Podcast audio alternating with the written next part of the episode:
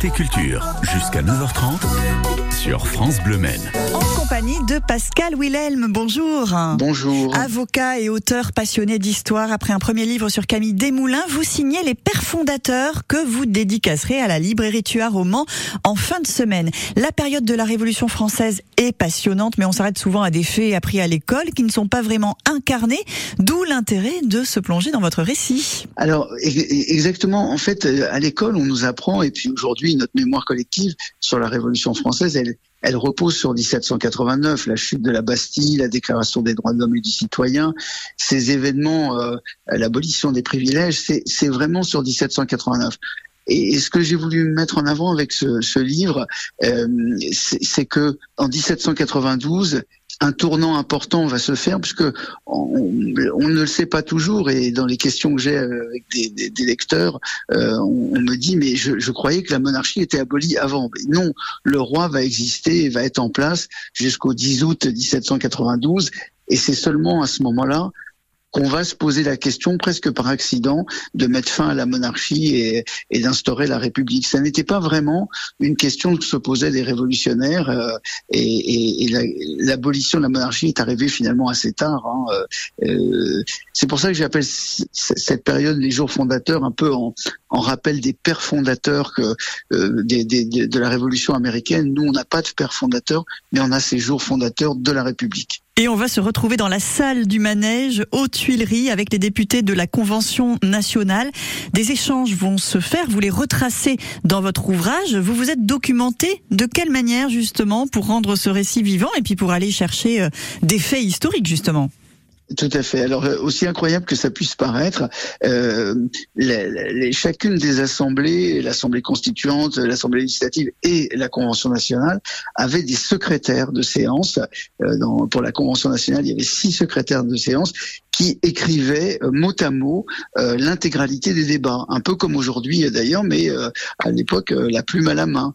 Et j'ai retrouvé parce que on, à la Bibliothèque nationale et notamment sur l'outil merveilleux qui s'appelle Gallica, qui permet d'avoir accès en ligne à, à, tous les ouvrages de la Bibliothèque nationale, j'ai retrouvé les procès-verbaux des débats de la Convention nationale et notamment de cette de, de ces jours fondateurs, ce qui m'a ce qui a été mon matériau principal de de, travail puisque j'avais là euh, bah, les échanges qui ont eu lieu et, euh, la discussion vive euh, de, cette période. On est dans un huis clos avec des personnages précisément, puisqu'encore une fois on parle de faits historiques, de révolution, d'abolition de la monarchie. mais derrière tout cela, il y a des hommes dont certains sont très connus, dont on a parfois peut-être une image caricaturale hein, qu'on nous a enseigné à travers euh, la littérature, mais aussi des œuvres cinématographiques, pourquoi pas. Vous, vous êtes avocat en plus, Pascal. Seriez-vous l'avocat de Robespierre, de Danton et de tous ceux qu'on va retrouver dans votre livre? Alors s'il avait fallu l'être le moment donné, je l'aurais été évidemment. Aujourd'hui, euh, dans ce travail euh, de modeste historien ou en tout cas de de, mise à jour de, de, de ces hommes, il y a deux choses qui m'ont intéressé. La première, c'est que tous ces hommes euh, ont une conscience absolument incroyable de leur sacrifice, puisque ils savent pratiquement tous, des principaux personnages, qu'ils ne survivront pas à la période. Les débats sont d'une telle violence et c'est ça qui les rend attachants parce que euh, ils se livrent corps et âme euh, aux débats qui sont en cours et, ils savent pour la plupart, ils le disent même parfois, que bah, à la fin de la journée, à la fin du mois, euh, ils seront exécutés et c'est ce qui malheureusement finira par arriver. Et ce sont des hommes avant d'être des politiciens. Nous allons revenir sur ces figures historiques dans un instant sur France Bleu Maine. Le petit-déj radio vous est servi tous les matins dès 6h sur France Bleu Maine. Une tartine d'infos 100% locale tous les quarts d'heure, un bon bol de musique, de la bonne humeur sans filtre, sans oublier les invités qui font bouger la Sarthe et le zeste de météo et d'infotrafic qu'il faut. Alors, vous reprendrez bien un petit 6-9, non? On se réveille ensemble du lundi au vendredi sur France Bleu Maine, mais aussi à la télé sur France 3 Pays de la Loire dès 7h. À demain Côté culture, jusqu'à 9h30 sur France Bleu Maine avec notre invité Pascal Wilhelm, auteur et avocat sur France Bleu Maine, pour nous présenter les pères fondateurs, un récit inscrit dans l'incontournable période de la Révolution française et dans lequel on va croiser des figures historiques telles que celles de Danton, Robespierre et d'autres peut-être moins connues. Oui, il y a, y a tous ceux qu'on connaît, puis j'essaye de mettre à jour quelques-uns qu'on connaît moins, dont Pétion, le, maire de Paris, qui deviendra le président de la Convention nationale et qui va mourir, mais qui jouera un rôle très important dans, dans ses jours fondateurs.